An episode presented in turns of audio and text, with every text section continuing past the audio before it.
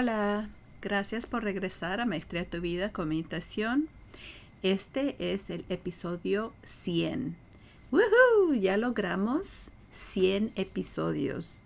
Y siento que ha sido un esfuerzo compartido porque las personas que están más cercanas a mí he entrevistado a varios familiares y también cuando me dan un comentario de algún episodio que hayan escuchado. Me da mucho gusto saber que me están apoyando en este trabajo.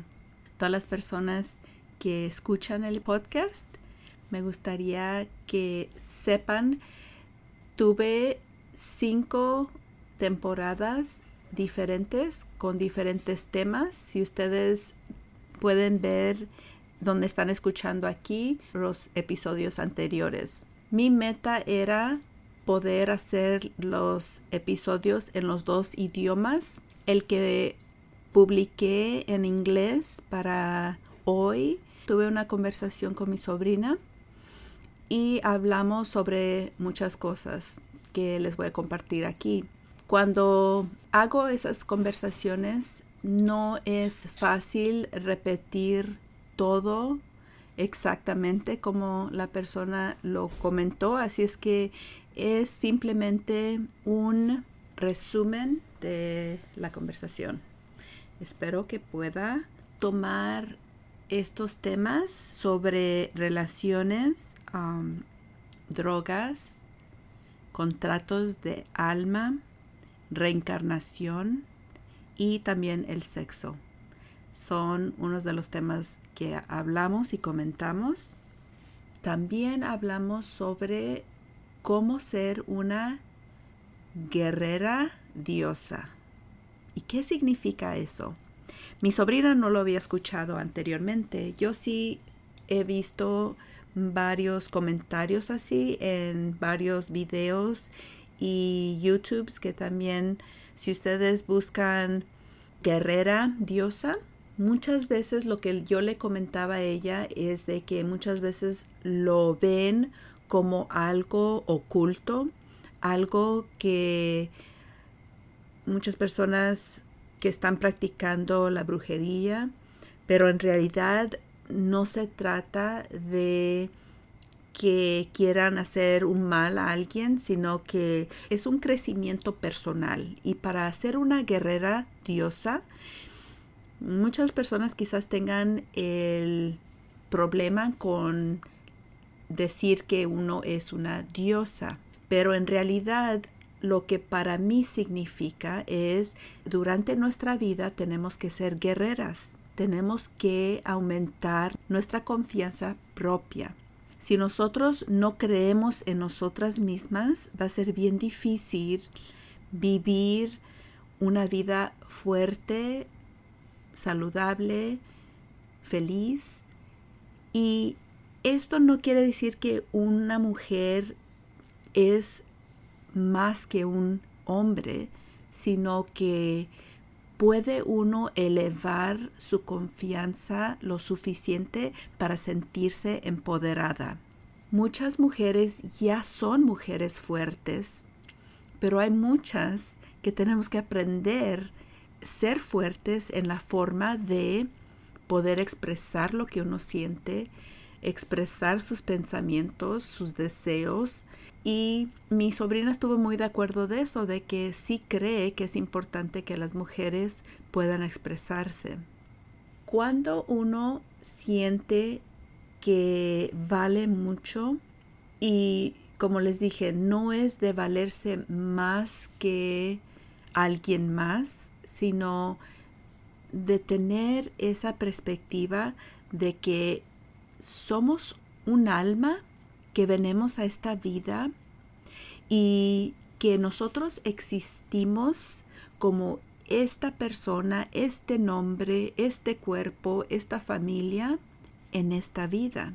Y sobre la encarnación, mi sobrina decía que ella cree que sí existe la reencarnación y la razón que comenta eso es porque dice, así como no podemos ver gases en el aire, sabemos que ahí están.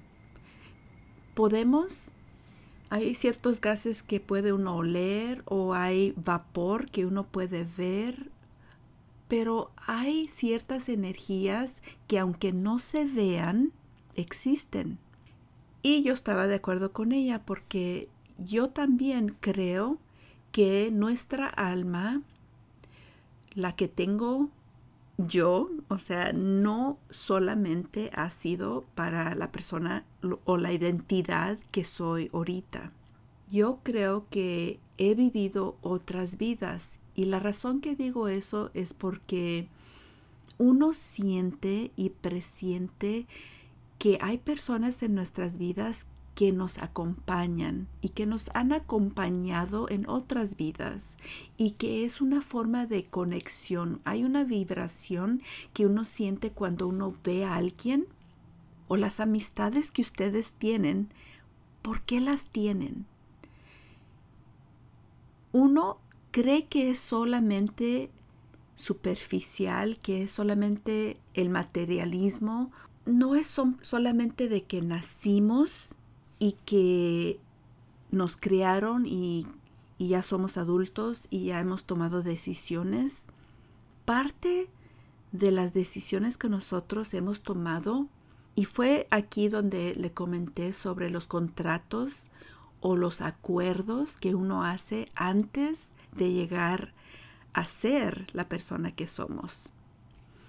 Y no hay pruebas, no hay datos exactos que diga uno es cierto y te voy a comprobar que esto es cierto, es simplemente una fe que tiene uno. Y es lo que hablamos sobre la religión, es de que muchas veces la religión tiene unas creencias que nos limitan.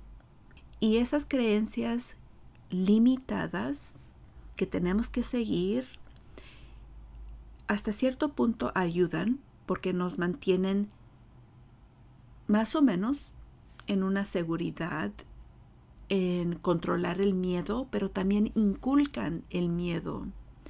Porque también como mi sobrina decía, no entiendo cómo yo, aunque yo creo en la reencarnación, todavía creo en cosas supernaturales como almas o seres como personas que puedan ser algo como un, uh, lo mencionó como demonios. Y ella dice, yo no sé por qué siento eso, porque yo sé y yo creo que no hay un infierno. Y simplemente esa creencia o esa fe de decir no creo en un infierno puede ser algo que muchas personas no están de acuerdo. Pero si nos ponemos a pensar por qué creemos que hay un infierno, porque alguien nos ha dicho eso y por qué nos han dicho que hay un infierno. Mi respuesta para ella fue de que estoy de acuerdo que muchas religiones imponen reglas y la intención es para que nosotros aprendamos o sigamos una vida correcta. Todo porque pensamos que si seguimos reglas, así como seguimos reglas del Estado, del gobierno, bueno, no voy a decir que todos siguen las reglas, pero hay personas que cuando deciden seguir o no seguir una regla, eso no quiere decir que ellos van a ser castigados eternamente, porque mi creencia es de que Dios sabe amar incondicionalmente y nosotros como humanos todavía no hemos aprendido a llegar a ese punto. Y espero que lleguemos a aprender amar sin condiciones, porque muchas de las cosas que ocurren hoy en día es porque no estamos actuando bajo el principio de que todos somos del mismo ser, que todos somos hermanos y hermanas y no hay razón por divisiones, no hay razón por divisiones por sexo, por raza, por cultura. En, mi punto de vista, creo que estamos muy equivocados cuando juzgamos a otras personas por ser diferentes a lo que uno es, diferentes en la forma de que aquí es donde necesitamos ver qué es el hilo que traviesa todas las religiones, todas las fes. Y para mí es el amor, la paz y la felicidad. Si cada religión les enseñara a sus participantes cómo vivir con más amor, con más paz y con más alegría, creo que viviéramos en un mundo muy diferente. ¿Por qué es que vivimos en un mundo separado, en guerra y con tanta violencia? si realmente hemos escuchado a los maestros espirituales, nos daríamos cuenta que no es algo que ellos querían que nosotros siguiéramos su vida letra por letra, sino que escucháramos la palabra y la reflexionáramos y con esa reflexión poder ver lo que está enfrente de uno y dentro de uno para que uno pueda vivir mejor. La última temporada que era sobre el optimismo, creo que me ha ayudado mucho en detener los hábitos de pensamientos negativos. Me han ayudado a formar una práctica donde cuando ya noto que me siento o que voy a decir algo que no va a ser bueno para alguien o para mí, mejor me quedo callada. Si pudiéramos practicar eso simplemente todos los días, creo que nos ayudaría bastante realmente seguir una vida religiosa, una vida con amor. Y también le dije a mi sobrina que sobre la reencarnación, en, con el Dalai Lama, sus maestros, hay personas antes de él que pudieron identificarlo como el siguiente líder de su religión. Y habían cosas específicas que buscaban en niños pequeños, dos, tres años. Les hacían exámenes para saber si realmente era el líder que había reencarnado siglos tras siglos. Y también hay personas que han muerto y han regresado y han hablado sobre sus experiencias. También tenemos que tomar eso en mente porque si las personas que regresan de haber fallecido y nos dan sus testimonios y ellos mismos cambian su vida, su forma de vivir es drásticamente diferente y, y nos tratan de dar ese mensaje de que no podemos entender la cantidad de amor que el universo nos ofrece. Y si tenemos esta creencia porque mi sobrina decía, yo siempre creo que si hemos reencarnado, nuestra meta es siempre mejorar, es siempre subir o elevar su entendimiento. Y yo estoy muy de acuerdo con ella porque no es nomás un mejoramiento en lo académico o el estilo de vida de uno. Es más como les había mencionado hace poquito, de que si cada día nosotros podemos aprender a amar más y ser personas que puedan servir, que puedan ayudar en abrir los ojos, abrir el corazón, porque si nosotros podemos ver personas, porque me preguntaba mi sobrina, ¿usted cree que hay personas que intencionalmente, que su alma es mala y viene a esta vida y su propósito es simplemente hacer cosas malas?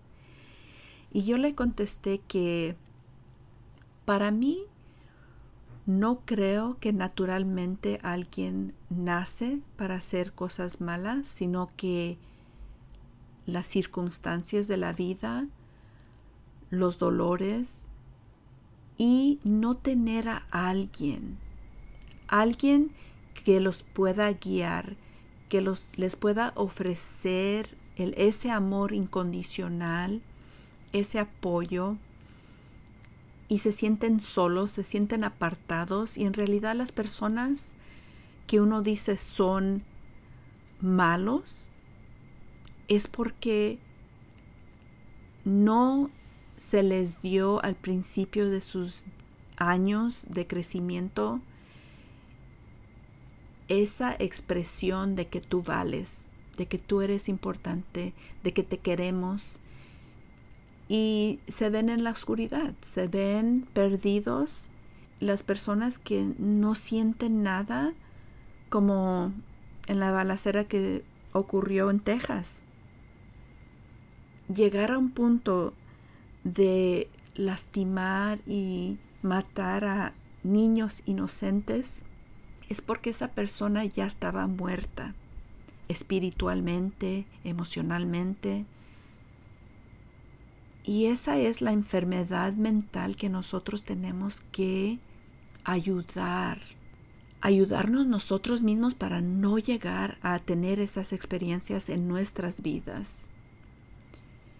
¿Y cómo podemos querer a personas cuando ya han sufrido tanto? Porque no hay razón de mantener un resentimiento, un coraje, por eso Jesús nos dio el perdón. Y muchas personas no hemos aprendido cómo perdonar.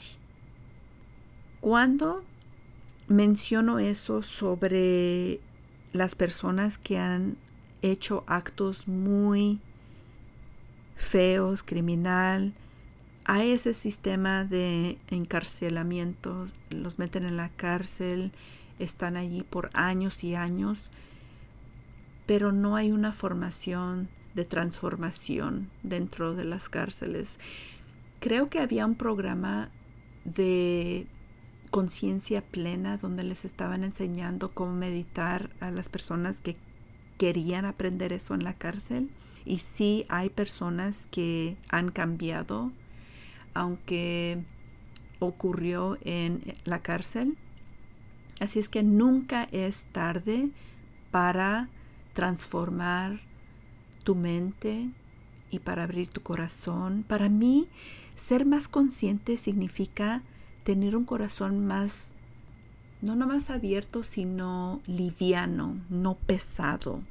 Cuando uno vive una vida lo mejor que uno pueda, porque eso es lo que me dijo mi sobrina. Yo trato lo mejor que yo puedo, porque ella trabaja virtualmente hablando con personas por teléfono y ayudándoles porque está en una compañía de aseguranza y tiene que recibir quejas y tiene que atender a muchas personas que quizás estén molestos por algo que les haya pasado, quizás un accidente de carro o algo en su casa. Y son tiempos de mucho estrés, pero no porque uno esté estresado le da uno el derecho de maltratar a las personas. Y ella recibe muchas llamadas donde la hacen sentir mal.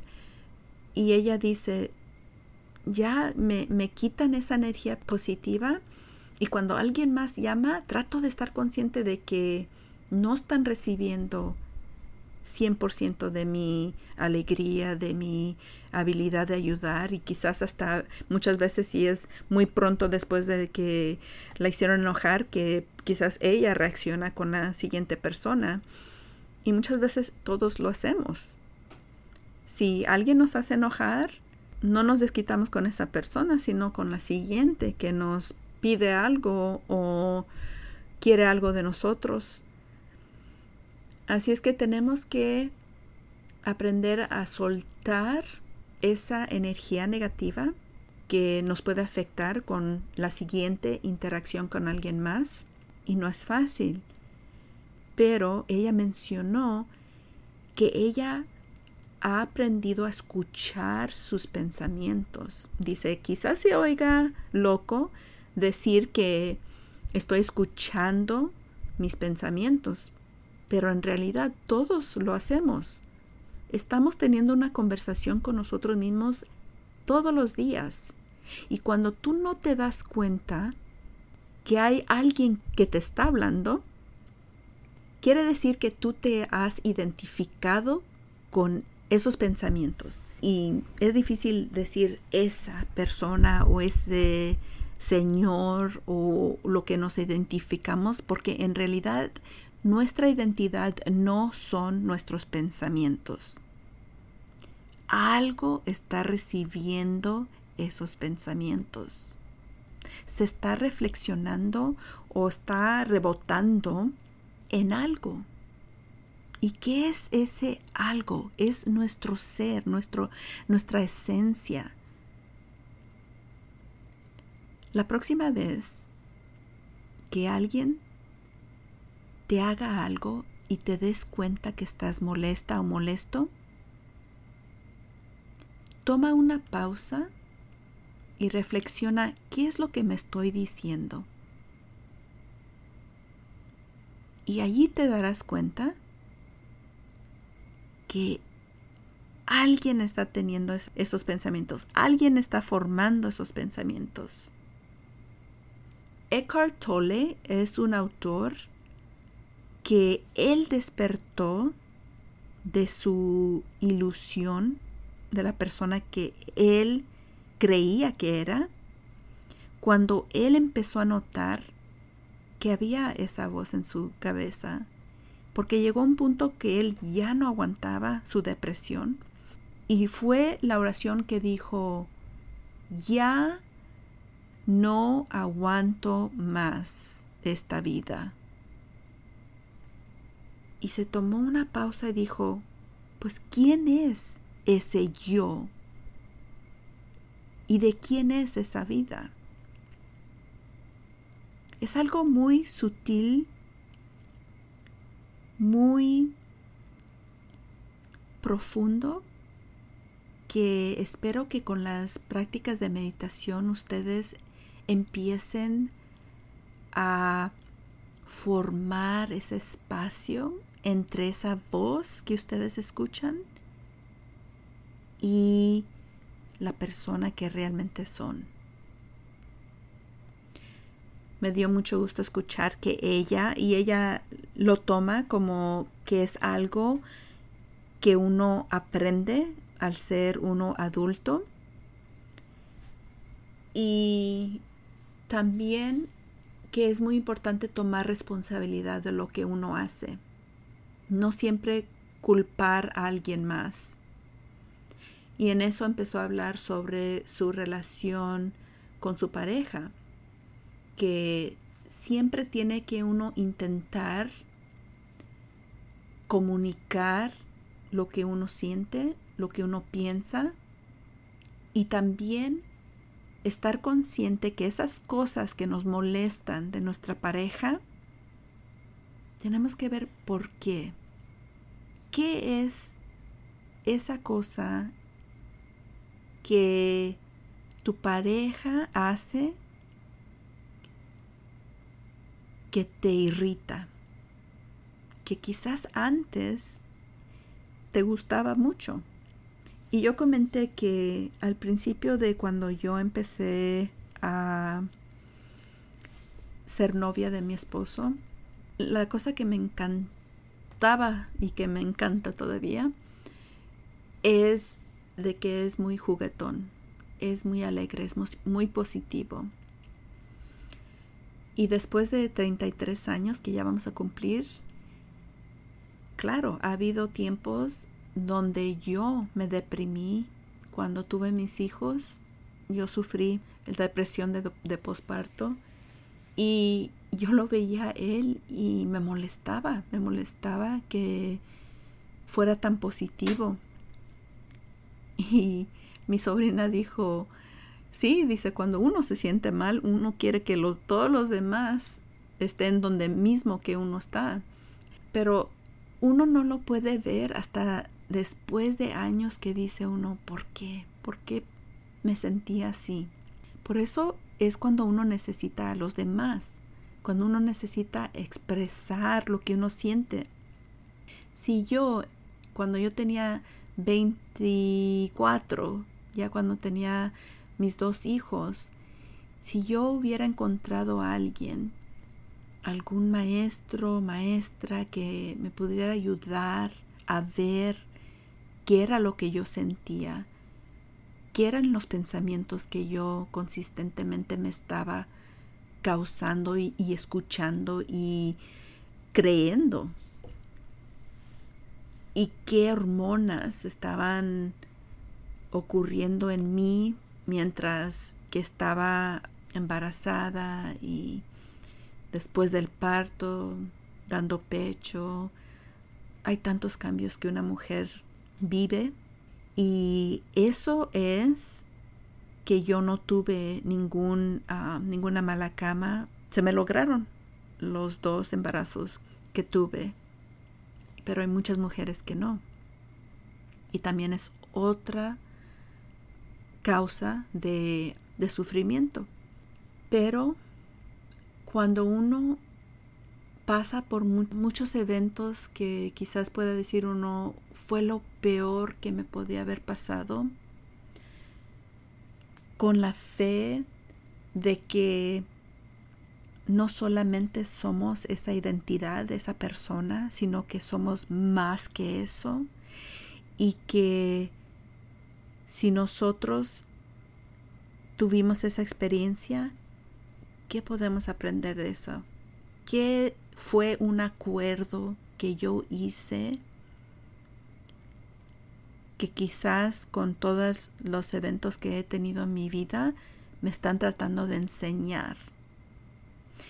Como le dije a mi sobrina, puede ser que alguien antes de encarnar en su vida, en su cuerpo, tuvo un contrato de decir, yo quiero aprender saber perdonar y entró y nació y en su desarrollo tuvo unos padres abusivos, tuvo muchas experiencias en la escuela de bullying, se divorció, muchas experiencias y empezó a aprender a estar silencio,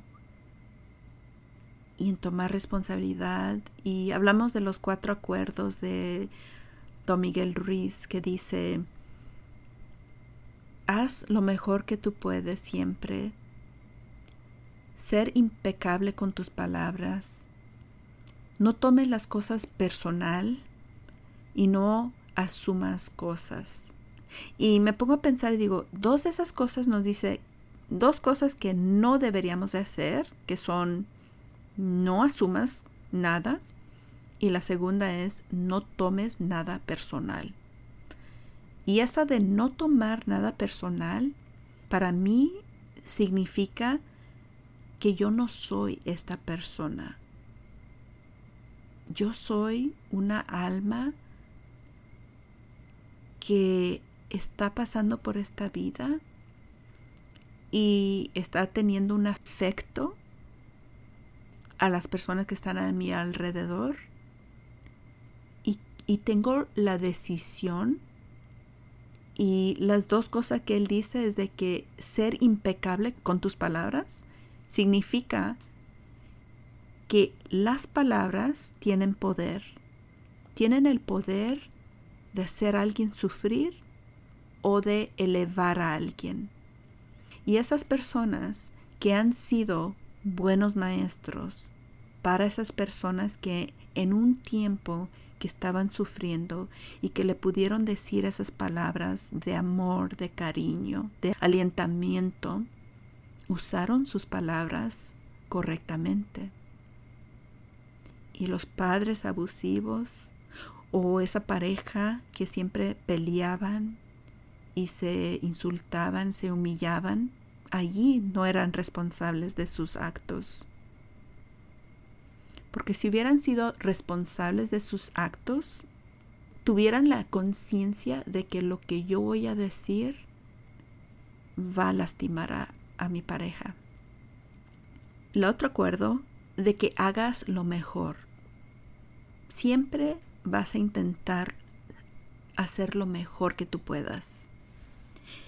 Y es lo que mi sobrina dice. Dice, sí, yo intento lo mejor que yo puedo y es todo lo que puedo hacer. Referente a las drogas, a mi sobrina sí compartió que ha fumado marihuana y recientemente intentó, ella lo ve como algo natural, pero es algo que causa efectos en el cerebro, en las químicas de tu cerebro. Se transforman, se los efectos que ella sintió los sintió muy bonitos, pero le dije que nunca sabe uno realmente cómo, porque es una droga, es, es una droga, claro, natural, pero cada que uno toma algo nos va a afectar. Y muchas personas en los setentas estaban tomando una droga que, aquí les dicen LSD y un profesor lo hacía con otro otros dos profesores que después los corrieron de la universidad porque no querían que siguieran ese estudio de esta droga pero por causa de ese estudio él fue a ver a un maestro en India y el maestro se dio cuenta que él estaba tomando esta droga y le dijo, a ver, dame una pastilla que estás tomando. Y le dio una pastilla y se la tomó. Vio el profesor que no le hizo nada de efecto y le dijo, a ver, dame otra. Esta no siento nada, dame otra. Y le dio dos o tres y vio que no hubo ningún efecto para el maestro. Y yo le dije a mi sobrina, para mí cuando yo escuché eso, porque no he hecho yo, no he fumado, no he tomado drogas, pero para mí cuando yo escuché eso, yo dije, en realidad lo que uno busca no lo va uno a encontrar en el alcohol, en fumar, en las drogas. Lo que uno realmente está buscando es esa paz interior esa alegría. Y cuando él comprobó, le comprobó a este profesor que no era necesario, entonces también el profesor dijo, yo quiero lo que este maestro tiene. Y empezó a ser uno de sus seguidores, uno de sus estudiantes, y llegó a ser muy conocido aquí en los Estados Unidos porque él regresó aquí y nos empezó a dar esas enseñanzas que aprendió de su maestro. A mí me gusta escuchar mucho sus pláticas porque cuando él habla Es, es por eso que digo que cada religión tiene su propósito, tiene su razón de ser, porque aunque los gurús, los maestros, ellos no siguen una religión, sino la práctica, ellos se conectan primordialmente con el ser más alto que nosotros le nombramos Dios y que todos tenemos esa capacidad, no más que no tenemos la disciplina, no tenemos la enseñanza, no tenemos los modelos. Pero espero y tengo mucha confianza que eso vaya a cambiar, que eso llegue al punto que todos entendamos que no es solamente de ir a un lugar y encontrarse uno con Dios, sino practicarlo en cada momento. Lo que mi eh, sobrina había mencionado de que cuando alguien le hace algo para molestarla, para hacerla enojar, y ella toma esa conciencia y eleva su conciencia y dice, la próxima persona no tiene la culpa de lo que alguien más me hizo. Entonces voy a transformar esa energía y voy a ayudar y voy a tener esa perspectiva de que voy a hacer lo mejor que yo pueda. Eso para mí, esa es la espiritualidad. Porque ella allí, ya ella está haciendo los cuatro acuerdos de, de don Miguel Ruiz. Va a hablar con impecabilidad. No va a tomar las cosas personalmente no puede asumir por qué la, otra persona causó ese dolor en ella. Y necesitamos tener unas bases. Y no necesitamos muchas teorías, muchas enseñanzas, porque con tener unas, unos acuerdos prácticos y usarlos. Eso es lo importante. Si ustedes van a misa, es muy bueno. Ustedes van a misa y entra uno y siente uno esa tranquilidad. Siente uno que es un, un lugar sagrado. Qué bonito. Qué bonito ir a un lugar así. La cosa es llevarse esa experiencia y transformar y crear eso en el hogar. Que cuando tú estés en tu casa y con tus prójimos, sientas esa paz y que sientas que todas las personas que están a tu alrededor son personas que puedes amar incondicionalmente. Eh, estoy pensando en si hablé de todos los temas. Como les dije, trato lo mejor en traducir y resumir las conversaciones que hago con los demás. Y lo mismo va a ocurrir la próxima semana cuando publique algo en español, entonces lo voy a, resumir en inglés. Bueno, lo que quiero terminar hoy es en decir, todas las personas, especialmente los jóvenes, ustedes que tienen hijos y nietos, espero que cuando escuchen esto se den cuenta que muchos de nuestros jóvenes están tomando, y ustedes lo ven, porque es algo legal y lo pueden ver, y si tienen la edad, no les dicen nada. Quizás muchos de sus jóvenes ya estén fumando marihuana y muchos de ustedes quizás ya lo ven, ya lo el olor ya lo ya presienten, ya saben y quizás ya hasta puedan hablar con ellos sobre eso, aunque a uno no le guste y no le parezca. Lo más peligroso es cuando ya empiezan a intentar diferentes drogas porque no ha sido suficiente el alcohol y la marihuana. Entonces, ¿qué podemos hacer? Ya son adultos, ya no viven contigo, quieren vivir su vida. ¿Qué hace uno? ¿Los juzga uno? ¿Se retira uno de ellos? ¿O los acepta uno tal y como son y, los, y aprende uno a quererlos más?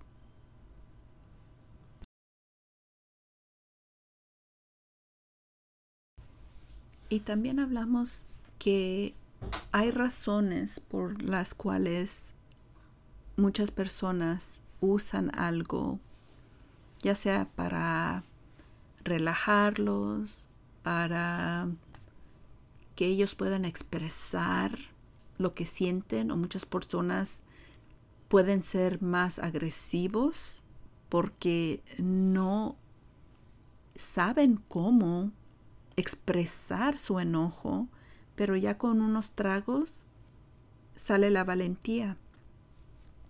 Pero no es en una forma que otras personas realmente los puedan escuchar, sino sale peor la situación. Así es que si muchos de nosotros no, quizás muchos de nosotros no entiendamos las razones por cual los jóvenes y muchos de ustedes quizás también lo intentaron o lo usan. Entonces tenemos que ver que es algo que no se va a ir. Queremos la seguridad, queremos que nuestros hijos se sientan estables y que se sientan amados.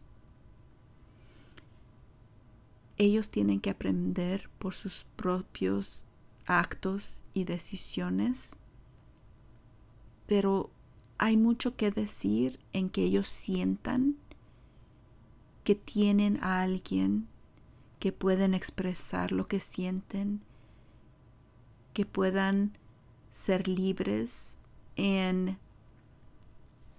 tomar esas decisiones y pedir opinión, pedir sugerencias, pero eso es ya si lo piden. Entonces, cada día vamos aprendiendo, cada día vamos um, deseando que podamos vivir una vida mejor y les deseo que ustedes puedan hablar, como les dije, hablen con sus jóvenes. Cuando ellos pueden expresar lo que ellos hacen, no sientan que les van a dar el mensaje en que, ah, está bien, síganle, hagan, sigan con sus experimentos, con sus vicios. Ese no es el punto. Porque muchas veces el no sentirse escuchado, porque eso es lo que comentó mi sobrina, dice, muchas personas por la religión, claro, siempre daban el mensaje de que el sexo era malo, que no se debería de hacer fuera del matrimonio. Pero es un deseo natural, es un instinto que es normal y que la religión lo ha puesto en una luz muy negativa, muy sucia. Y cuando uno los crea en una forma así que dice no lo debes de hacer y si lo haces eres una persona muy mala y muy desobediente, entonces se crea uno una vergüenza, un quizás hasta un odio personal y es un conflicto. Y eso lo estamos creando nosotros en inculcar esas creencias. No sé, ¿ustedes qué piensan? No, son, no son temas muy fáciles, Y nosotros como adultos ya, como abuelos, ya tomamos nuestras decisiones. Necesitamos darles la libertad y el apoyo. Esas son las dos, dos lados que tenemos que balancear. Darles libertad, pero cuando caen, también darles la mano para que sientan ese amor que nosotros les podemos ofrecer como padres y como abuelos. Bueno, el próximo episodio va a ser en Patreon. Me gustaría que me acompañaran allí para que puedan escuchar todos los episodios que voy a estar publicando allí. Si ustedes quieren mandarme un mensaje, me pueden mandar un mensaje en Instagram. Pueden ver varios videos que yo he puesto el Instagram es castro.educadora, pero lo tengo en inglés, que es educator, E-D-U-C-A-T-O-R. Y ese es en Instagram.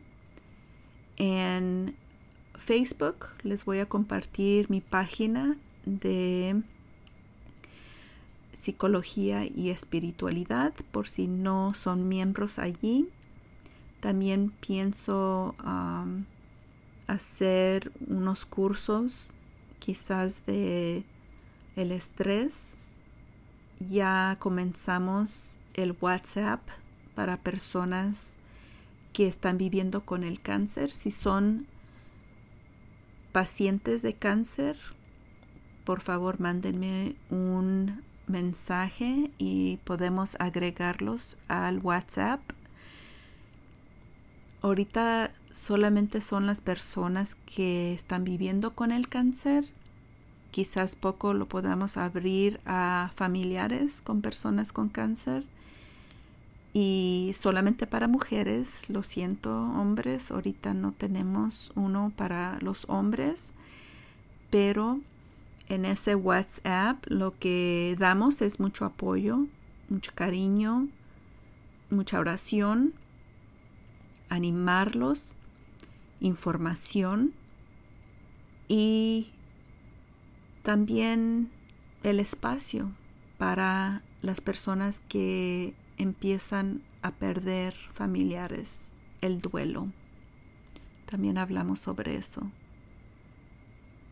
No podemos evitar la muerte, no podemos evitar el dolor, el sufrimiento, tenemos que atravesar esos sentimientos y creo que formando una comunidad que podemos apoyarnos, eso ayuda bastante. Así es que, de nuevo, gracias por escucharme. Hasta pronto.